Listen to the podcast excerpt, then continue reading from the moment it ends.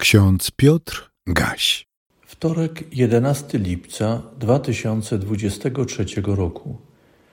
W Księdze Kaznodziei Salomona w 3 rozdziale, 22 wersecie czytamy: Nie ma nic lepszego nadto, że człowiek raduje się ze swoich dzieł, gdyż taki jest jego los.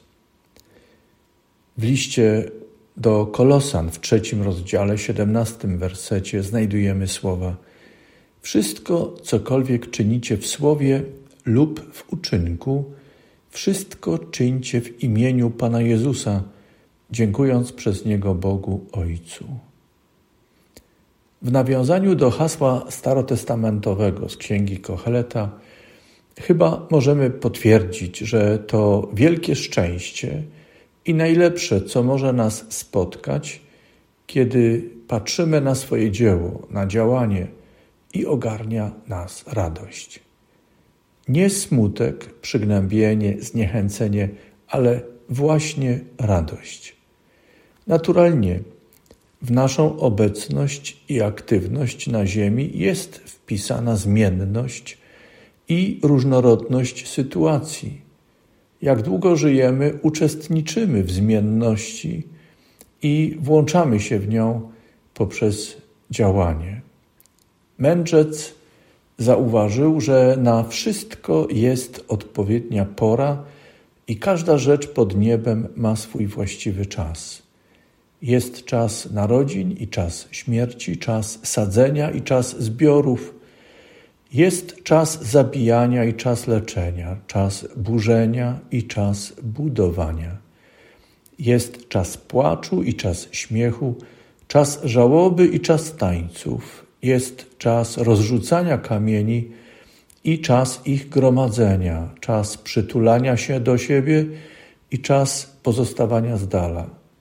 Jest czas poszukiwania i czas utraty, czas oszczędzania i czas trwonienia.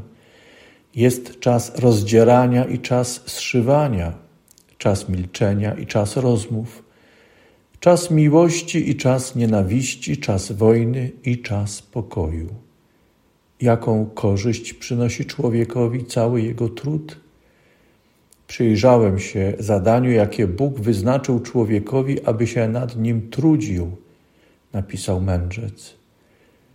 On, Bóg, sprawił, że wszystko jest piękne i ma swój właściwy czas.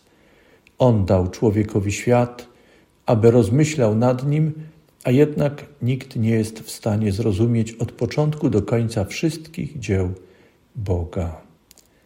Tyle mędrzec. Wymienione przez mędrca sytuacje, stany, emocje, czynności znamy także w teraźniejszości.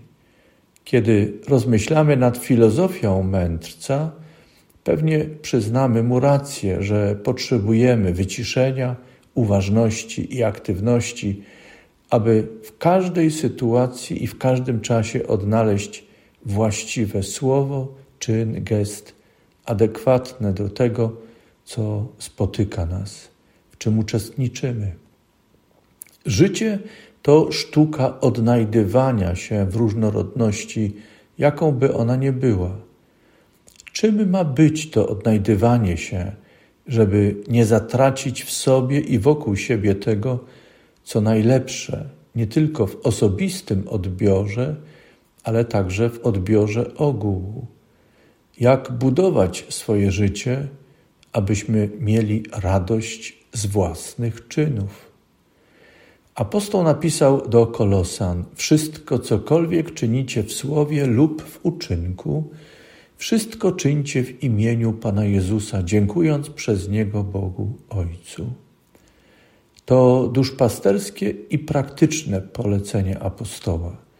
Zanim coś powiemy, uczynimy, wybierzemy, myślmy o tym, jak powiedzieć, jak uczynić, co wybrać, kogo wybrać, aby Jezus Chrystus zechciał to uznać za swoje i mógł temu błogosławić, bo to przynosi chwałę Ojcu Niebieskiemu.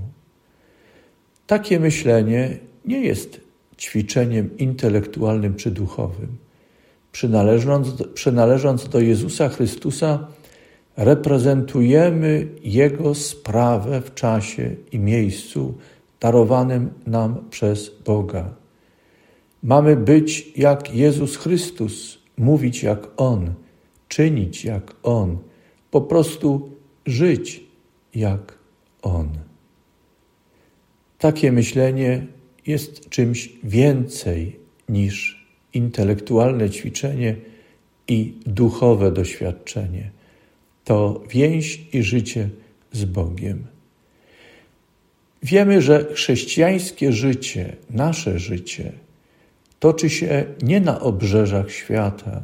Skoro Jezus Chrystus przyszedł do świata, potem posłał swoich apostołów na cały świat, to znaczy, że za Chrystusem i apostołami mamy być w tym świecie obecni, by działać w imieniu i dla chwały Jezusa Chrystusa i Ojca Niebieskiego. W tym działaniu odnajdujemy radość. Zauważmy, że Jezus Chrystus, opowiadając o Królestwie Bożym, o Królestwie Niebios, używał obrazów znanych ludziom z codziennego życia. Przypominał, że Królestwo Boże jest pośród nas, ludzi.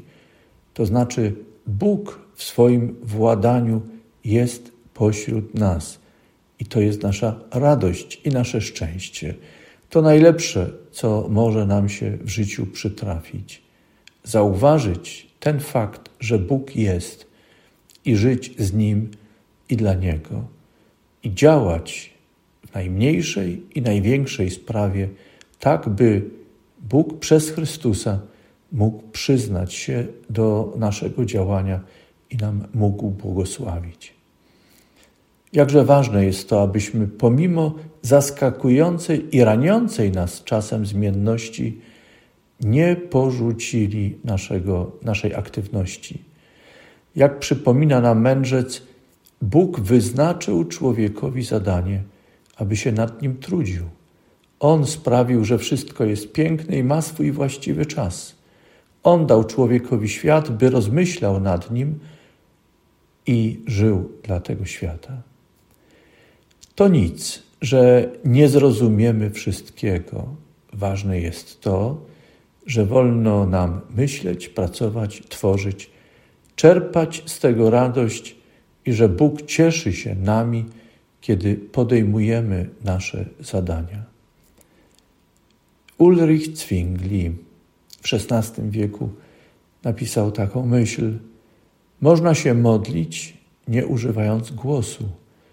Na przykład, kiedy prowadzi się pług, dziękując przy tym dobroci Bożej i z czcią podziwiając potęgę wszechmocnego Boga w ziemi i ziarnie. Boże, wspomóż nas w naszych działaniach. Daj nam swą mądrość, wytrwałość i błogosław nam. Amen.